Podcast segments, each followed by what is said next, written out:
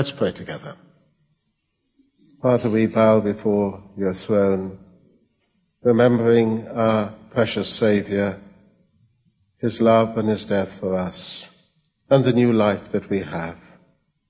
We thank you, Lord, for you and your Father's love for us, and for the gift of your Holy Spirit.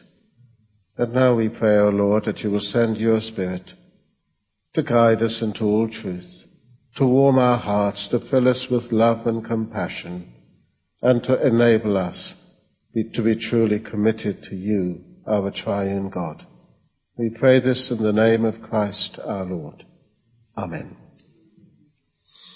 On Thursday night, I sought to address the subject of the prophet Habakkuk, a prophet with a burden, with a concern for his people.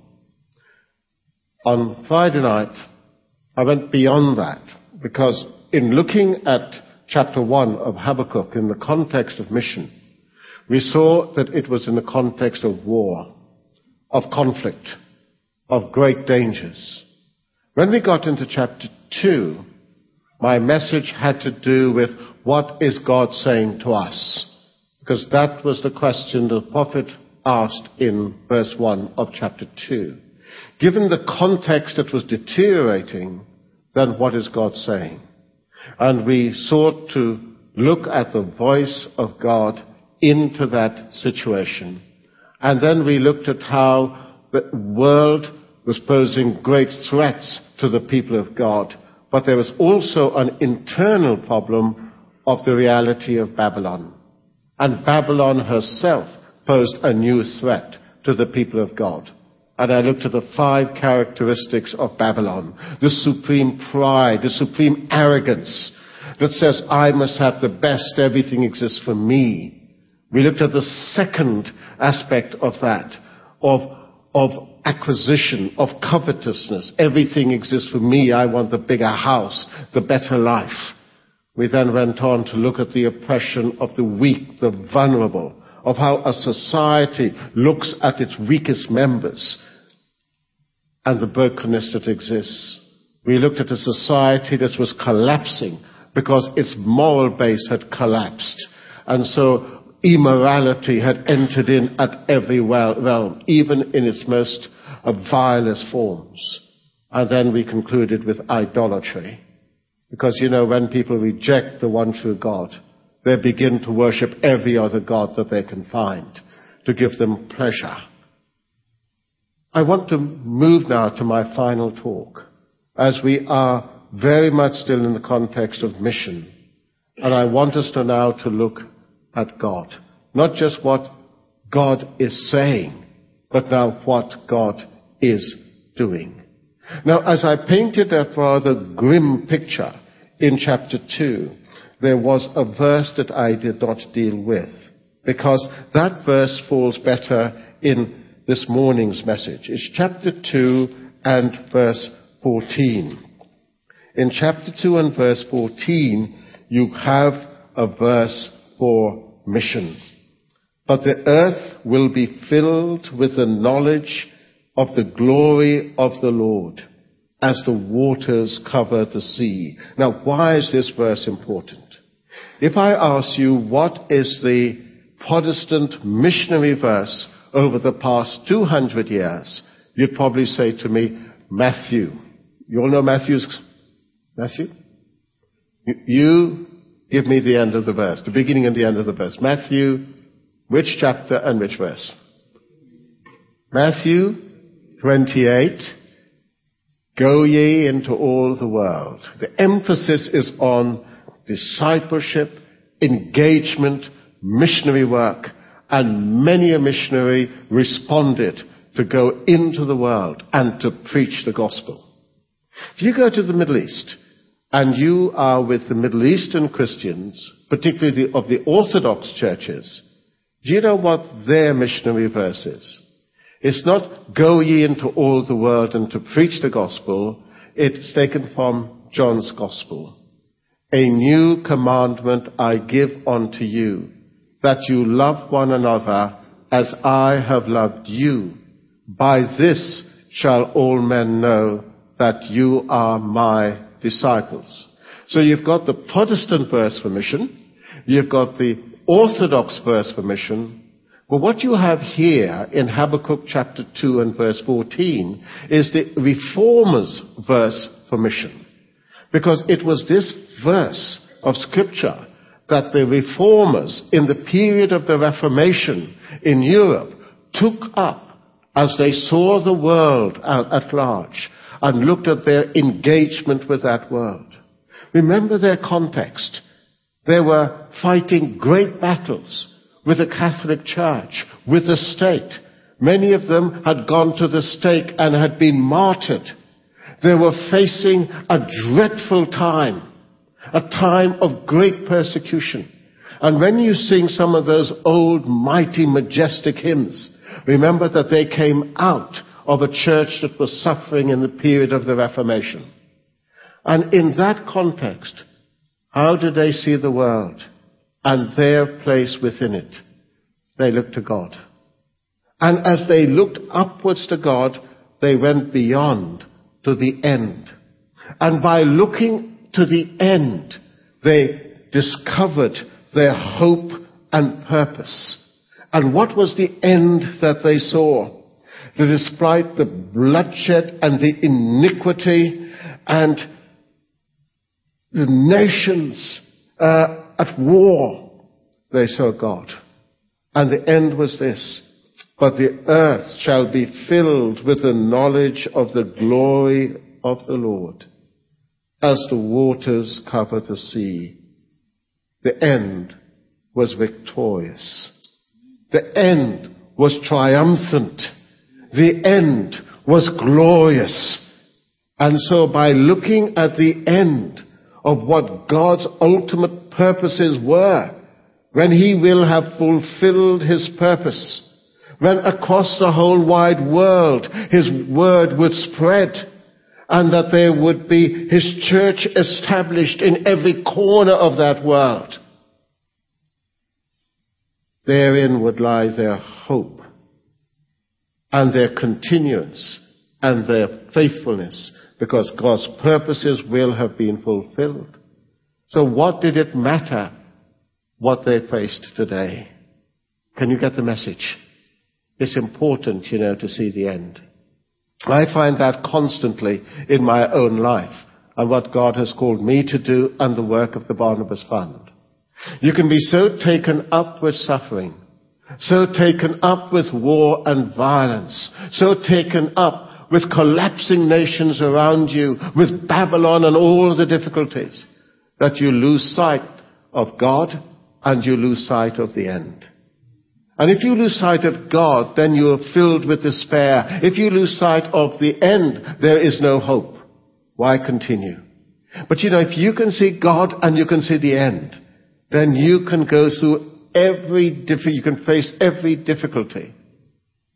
You can literally encounter all the problems that the world will throw at you and still come out triumphant. Because we know the end is written. We know the end is certain.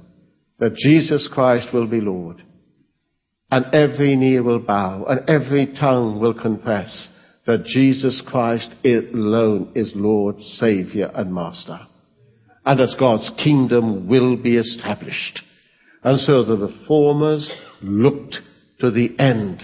And in that end, they discovered their hope to continue. Now what I want to do now is to continue to develop that theme of what God is doing. He shows not just the end, but now he comes to reveal himself to his servant. Chapter 3 and verse 1. A prayer of the prophet Habakkuk according to the Shigionoth. O Lord, I have heard of your renown, and I stand in awe, O Lord, of your work. In our own time revive it. In our own time make it known. In wrath may you remember mercy. God came from Teman, from the, the Holy One, from Mount Paran. His glory covered the heavens, and the earth was filled full of his praise. Looking at mission yesterday and today. Forty years ago, a mission conference was born. Throughout the years, faithfulness saw it continue. So 40 years from that moment, we are here today, still following in that prophetic tradition of the first pastor who brought this mission conference into being and have seen it continued over the years through Pastor Lee and others. What was significant about today? On Friday, I sought to look back 40 years ago. But there's one point I didn't touch on. In the early 1970s, God was doing a remarkable work across the world. It was my privilege, together with Rosemary, to actually start ministry in 1969. And at the first Lausanne conference, which was in 1974, I was one of the speakers. As a young man, I had the awesome privilege of being at that conference as one of the speakers. And at that conference, I discovered quite a remarkable uh, fact that there were a number of nationals. They came out of Latin America, from Africa, from Asia, and the Middle East, like myself. And it's as if we came from nowhere. And suddenly we were all there together. And we all met each other for the first time and we wondered what on earth was going on. Because you see, prior to that, missions were the prerogative of the Western churches. And all the books that had been written were by Westerners about their engagement in the world, in Western missions. But suddenly now, there were black and brown and yellow peoples from all over the world suddenly not just discussing mission, but engaged in mission. And I look at your church here, Calvary, in Nassau, Bahamas, and you were part of that movement. I don't know if your pastor at that time realized what he was doing, but I believe it was one of the great works of the Holy Spirit. And so at that moment in time, God chose from across the world his servants. And he began to place burdens upon the hearts of his people across the world to be concerned about his kingdom and about his work. And in that spontaneous act, unorganized, so concern for mission began to develop. And I think it's wonderful that standing here 40 years later, I can look back to what was happening here in Nassau and saw it as a part of a global movement that was taking place. And, you know, you have, have cause to praise for this, to praise God. Because, you know, you often wonder in Christian life, is it in my own strength I'm doing something? Is it what I want?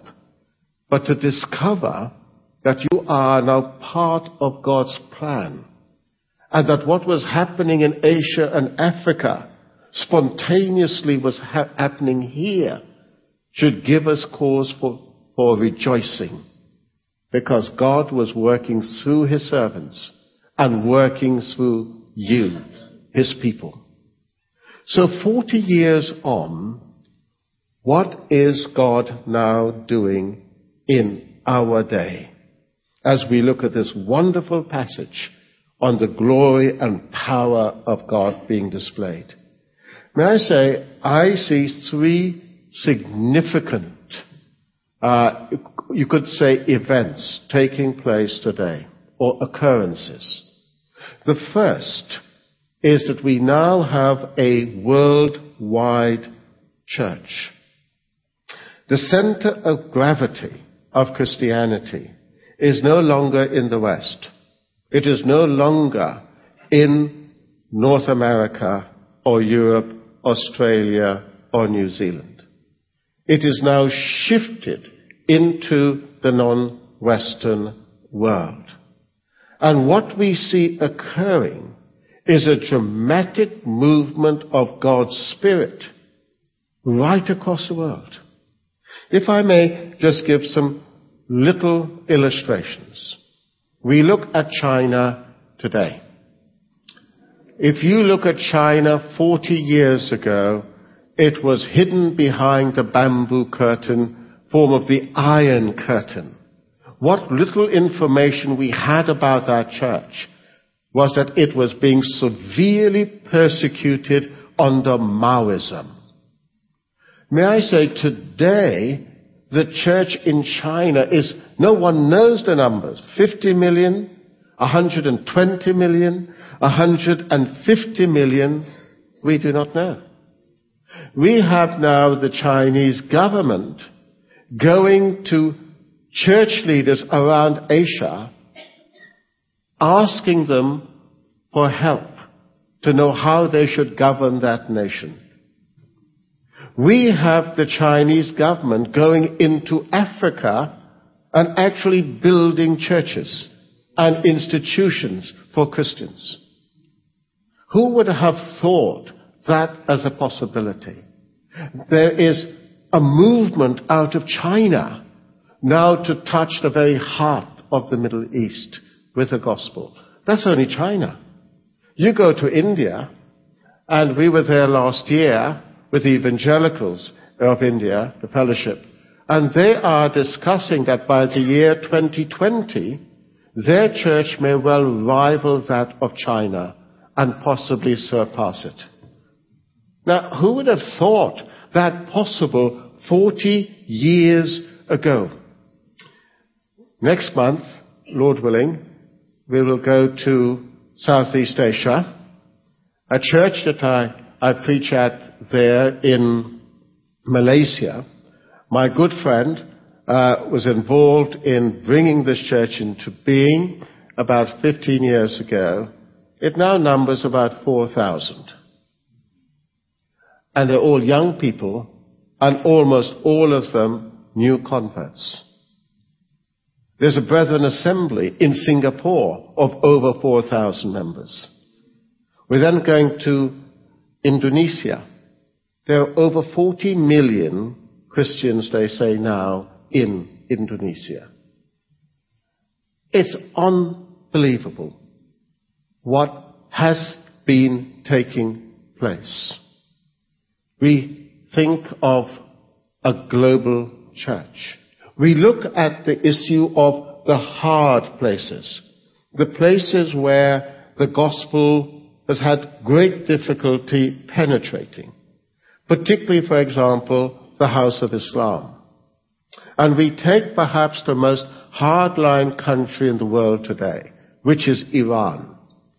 Over the past 10 years, between half a million to a million Muslims have converted to Christ as a ministry that we have links with. And the ministry recently came to the conclusion that they had to stop uh, send, putting out the gospel messages because they could not cope with the number of inquirers. Imagine you get to that point where you have so many inquirers, you can't keep going forward again because you're overwhelmed with what you have got. And by the way, that figure of even a million no one is sure about that. It could be much, much higher. And you say, how is this possible? When Ayatollah Khomeini came to power in 1978-79, everyone thought the church would be finished. Today, as we contemplate war with Iran, we are dealing with the church between half a million to a million or plus of all new believers. And may I say, those believers come from the very top. Some of them. We've had a conference, I can't go into it, in the Middle East, where we had leadership from Iran. And some of them, family of the supreme leaders of the Ayatollahs, all who have found faith in our Lord Jesus Christ.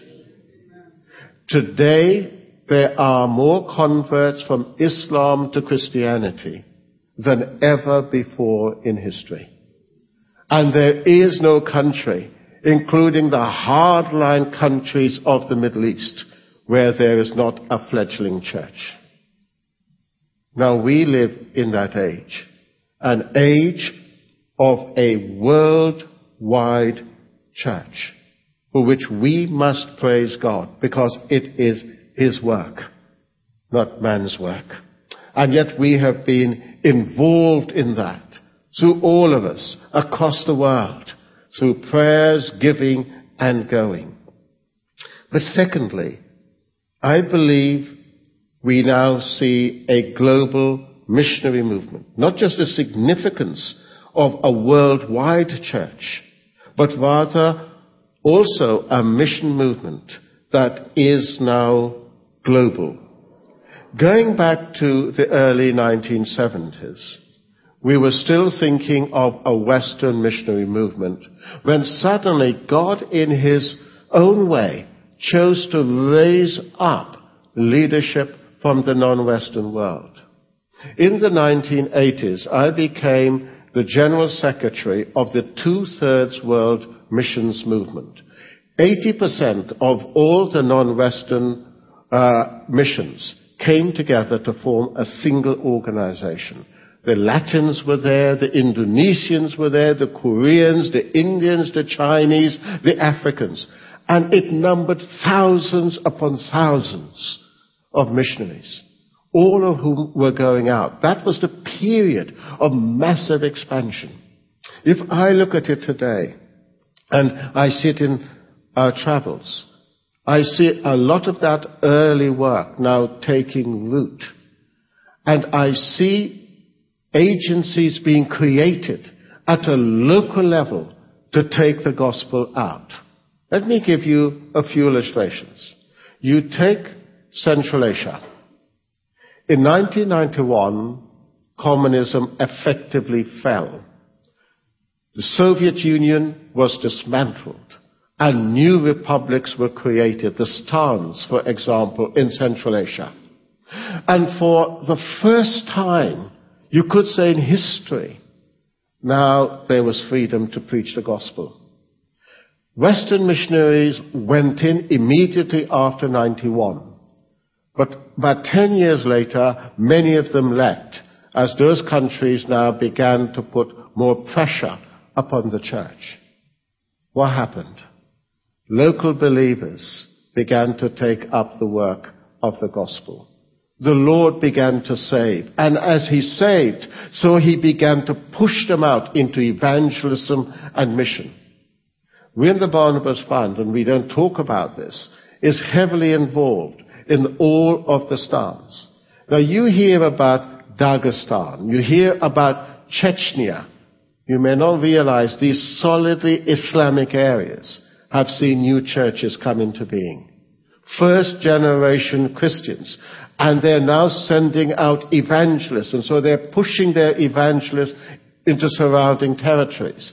Areas like Abakia, for example, or you go into Uzbekistan or Tajikistan. All of these areas, you have missionaries now going from country to country. Afghanistan, you have missionaries from where? From Iran going into Afghanistan right now. Or from Uzbekistan going into Afghanistan. And all of these places you hear about that are war-torn areas, fraught with difficulties, there's another story that is being told of how God's people are now moving out and they're seeing new churches started. They're setting up prayer houses, training centers. They're training a whole new generation of missionaries and workers to penetrate all their surrounding areas. And some of them are moving into China, even as China is moving elsewhere. That's just, may I say, one part of the world where you don't read about, no books are being written about it. But I tell you what, you know, God is at work. And I have seen mission take place in the most unlikeliest of places. You know, about 10 years ago, I was in Baghdad before the invasion of Iraq took place. And as I was leaving the evangelical church, a man, a very tall gentleman, said goodbye and he left in my hand as he shook my hand an envelope. Now in those days you didn't automatically open the envelope and read what was there because one of Saddam's henchmen sat in the congregation. I was a foreigner. Everybody was under scrutiny. And so I waited till I crossed the border in Jordan and I took out the letter and I read it. The man who gave it to me, he wasn't an Arab. He was from the Horn of Africa, you could tell. The story was, was this.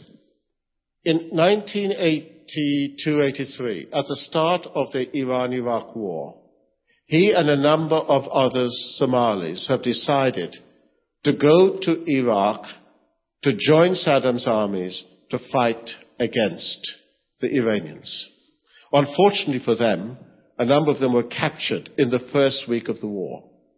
And the Iranian forces, being Shia, decided to torture them, to con- get them to convert from the Sunni branch of Islam to the Shia. And they wouldn't convert. So finally, the Iranians said, you are all Christians. And it's because you are Christians you don't want to convert. But they said to themselves, but we're not Christians, we're Muslims. So they concluded finally that they should learn the Christian faith. Now, where were they living? In tunnels in the Iranian mountains were to be found the prison camps, totally cut off from everywhere else. The men slept three to a bed. Their food supplies were limited.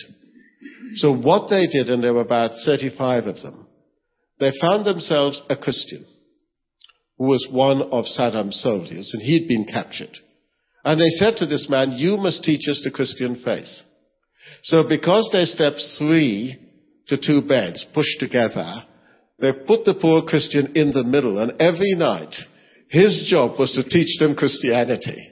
And every night they changed beds. So another two jumped into bed, and he had to teach them the Christian faith. They managed to get a Bible, and so they began to learn the Christian faith. And after a while, they all became Christians. Well, the Iranian guards found out. And one day, they called all those men to form a line and then say to them, we know you've become Christians. If you continue, tomorrow morning we will hang you at dawn. And you must choose. Six of the men took the step forward and says, we are Christians.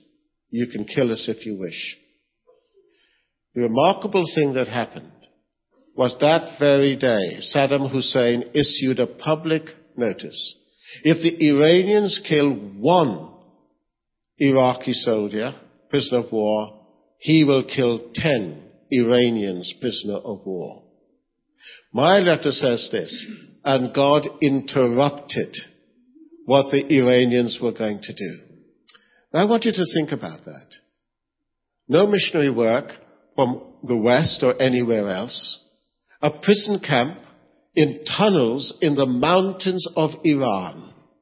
And the Holy Spirit was the missionary bringing these people to faith in Christ, using a Christian Iraqi prisoner of war co-opted against his will.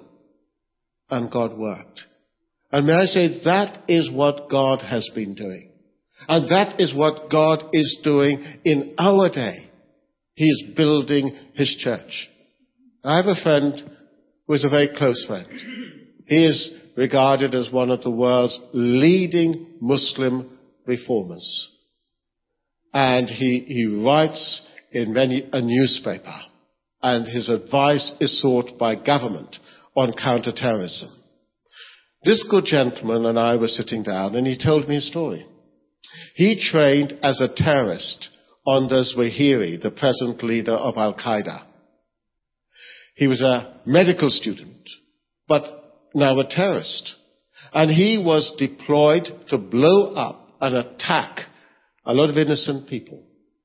And as he was about to give the command to kill, he said, Jesus spoke to him and said, What shall it profit a man if he gains the whole world and loses his soul? This man said, I could not give the attack. Suddenly the love of Jesus filled my heart and there was no hate there. So he goes home, meets his wife, and as she comes out to him.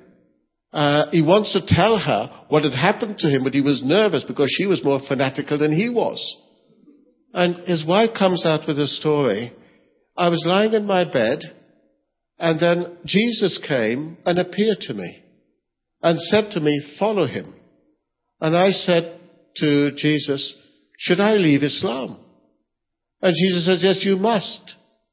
It's not a, it's an evil religion. And she doesn't know what to do.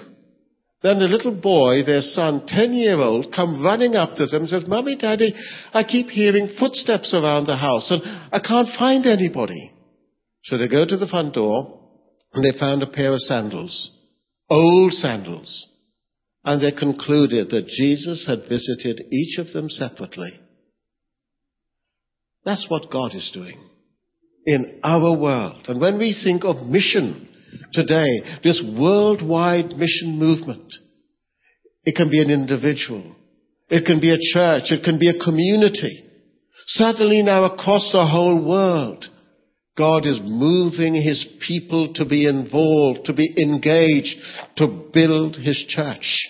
A worldwide church, a worldwide missionary movement. But thirdly, I see a suffering church. The gospel going out, not just in the past from the powerful West to the weak non-Western world, but now from the weak and powerless. Now last year, you may have seen on the, news the Dadaab refugee camp in northeast Kenya, the largest refugee camp in the world. Well, I was in some part of the world and I was looking at BBC News and I saw pictures of the camp, and then I saw a lady, and she was different. The reason why she was different is that she didn't have her head covered, and her dress didn't hit the whole ground. It was slightly short. So I said to myself, I said to Rosemary, look, there's something odd here. There's a lady who hasn't got her head covered and her dress is slightly too short. This doesn't fit. So got home, phoned a friend of mine, an evangelist in northeast Kenya, and said, Can you please send someone into the Dadaab refugee camp and find out what's going on? Are there any Christians? He came back with the news there are over 600 Christian families. There are six churches made up of Congolese, peoples from Burundi, peoples from Sudan. There are pastors there. They haven't got any Bibles.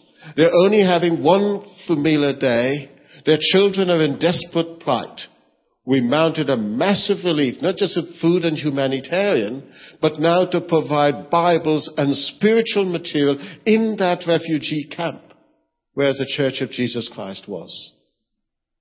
May I say, this is what is taking place now as we look at the church and suffering. It isn't just suffering as an end in itself, but how God is using His people, the weakest of the weak, the poorest of the poor, those who are being persecuted, the alienated, are now moving out and ministering the gospel. And a suffering church emulates Jesus Christ, their Lord, in pushing the gospel out. So what is God doing? Building his church, moving his people out, emulating his son. So how do we respond? May I suggest as you look at this passage and I'll give you a response that is very brief. Firstly, the need for prayer. How does this passage begin? A prayer of the prophet Habakkuk according to Shigionoth, verse 1 the prophet turns to prayer. But it's a rather interesting kind of praying because it is set to wild, triumphalistic, enthusiastic music. This word shigionoth here, and if you look at the meaning. In other words, the prophet just doesn't come and to pray quietly. He's excited. He's enthusiastic. His whole soul is now in his prayers. And perhaps he's dancing around and hopping around from one foot to the next. There is excitement in his prayer. And may I say, we've got to pray. And I say that, do we really want to pray? You know, last year I had a rather sad, sad experience. Lots of our big cities in, in, in England, we have large Muslim communities and lots of communities from Africa. And unfortunately, the African Christians are finding a lot of their young people are all becoming Muslims. So they approached me and I said, I tell you what, I will bring two teachers over, one from America, a friend of mine, Carl Ellis, who is a black reformed pastor with an organization that rescues uh, young black people from Islam. And he will help you as churches. And another friend of mine from Guyana. So we paid for these two teachers to come over. We organized meetings across uh, England. And guess what happened? It was football season in South Africa, the World Cup. Now these are dynamic black churches. So they decided, firstly, over the whole month of the football, they'd shut down their prayer meeting. Now what to do with all the meetings we had arranged. Basically they said, if we went ahead, none of their people would come out. Because one particular Saturday you had Ghana playing some other African nation. And I said to myself, here are African Christians who are losing their young people to Islam and football takes precedence over their faith and over their prayer. I was discouraged and I was disillusioned. You say to those Christians, do you believe in prayer? They'll all shout amen. They have 24 hour uh, prayer. They take over theater and they will pray and they've invited me into those prayer meetings. But when it comes to sport, they prefer to watch the television with sport than to pray. When it comes to saving their young people, the football match was more important than their young people. Now, what the prophet is saying here and what he's doing, he's praying. But his praying has so penetrated his life that his life is prayer. That's why it is set to wild, enthusiastic music. And you know, some of the prayer meetings I attend in Asia is interesting. People don't just sit there and each of them pray. They all pray together and they walk about praying and the music is going and they're all praying and they keep at it. And that's the most important thing for them. So What's God calling us to do in mission today as His church being built to pray? Now, you say to me, I pray. Well, praise God. Well, do you pray enthusiastically, wildly, with great emotion, great fervor? Or is it, Lord, bless that person over there? You know, we need some enthusiasm and enthusiasm is a biblical word. Entheos. That's where it comes from. In God, we actually begin to feel emotion. And this whole passage is now about the prophet becoming very, very emotional as he looks at what God is doing and he's going to pray. Triumphant, transformational, what God is doing. The second thing is Brothers and sisters, we need revival. What does he pray? In our own time, revive your work. Do you know, missions often come out of revivals. The Protestant Reformation, the revival of the Word of God, saw missions. The evangelical revival saw a whole new missionary movement being launched. Each time God has chosen to work and to bless his people, the outcome has been service. I think we live in a day of deadness. I spoke about Babylon. on Friday night. And I mean it, brothers and sisters, about Babylon. You take the five things there. The me generation, the pride and the arrogance, the covetousness uh, generation, to be strong and powerful, our immoral generation, idolatry based on pleasure. It's not just out there, it's in our churches. It's in our hearts and in our lives.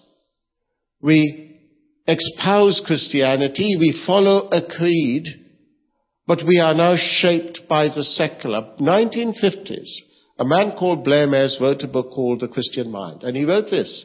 There is no longer a Christian mind. He wrote this in the 1950s. Why, he says? Because Christian people no longer think Christianly.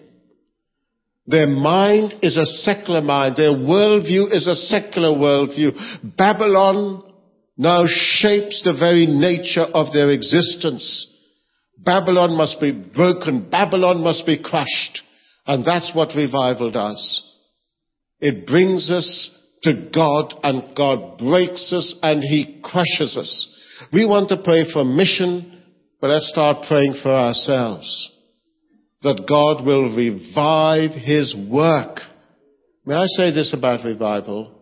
Revival generally only lasts one generation. Every new generation must see a new act of God.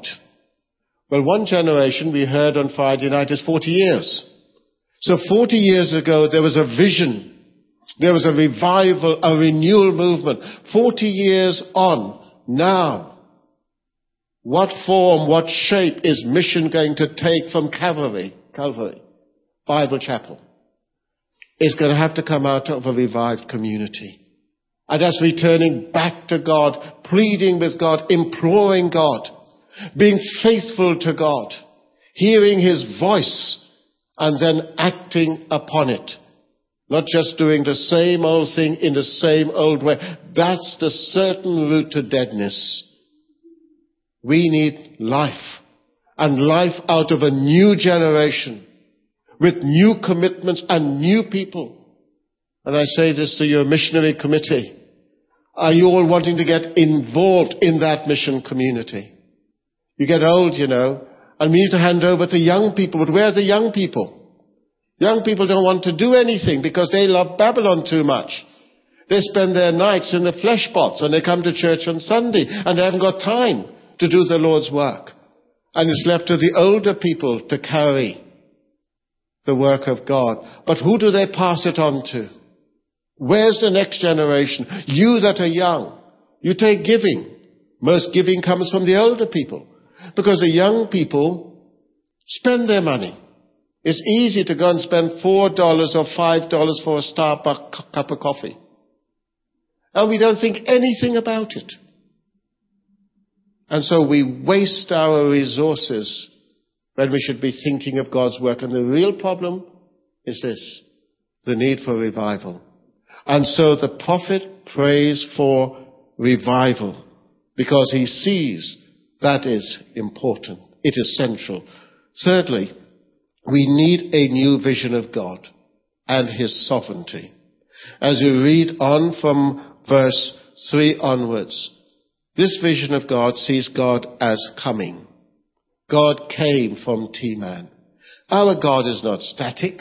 Our God is not dead. Our God is not a God of the past. He's of the present and He's of the future. God constantly comes to His people. He visits His people. He's incarnate in their midst. We don't believe in a deistic view of God. God having created the world leaves the world and sits on His throne. Now God is active in His world. He comes to you, He comes to me, He comes to His people. He came to this church 40 years ago as part of what He was doing across the world. Now there are new movements taking place. He's coming again to Calvary. He's coming again to you. He's coming again to Pastor Lee. Are we going to receive him? Our God is an ever coming God, always doing a new thing, revealing himself, active, bringing new life and bringing transformation. We need to see the world, therefore, from God's perspective. What He is doing. And this is what happens to the prophet. Now, as he sees God, he starts to tremble. Because he recognizes that this God he's dealing with is a God of judgment and a God of salvation. You see that in verses 12 and 13. God will bring judgment. I believe in hell. I wish I didn't believe in it, but I do because the Bible teaches it. I believe in a God who does get angry. He sees Babylon and he will crush it. God is not mocked. And if we believe in hell and judgment, we also believe in heaven and salvation. And so God says in verse 13, He comes forth to save His people. He is a Savior. And that is what we are called to be, a saved people. And we are called to do, to go out and to take His salvation to the world.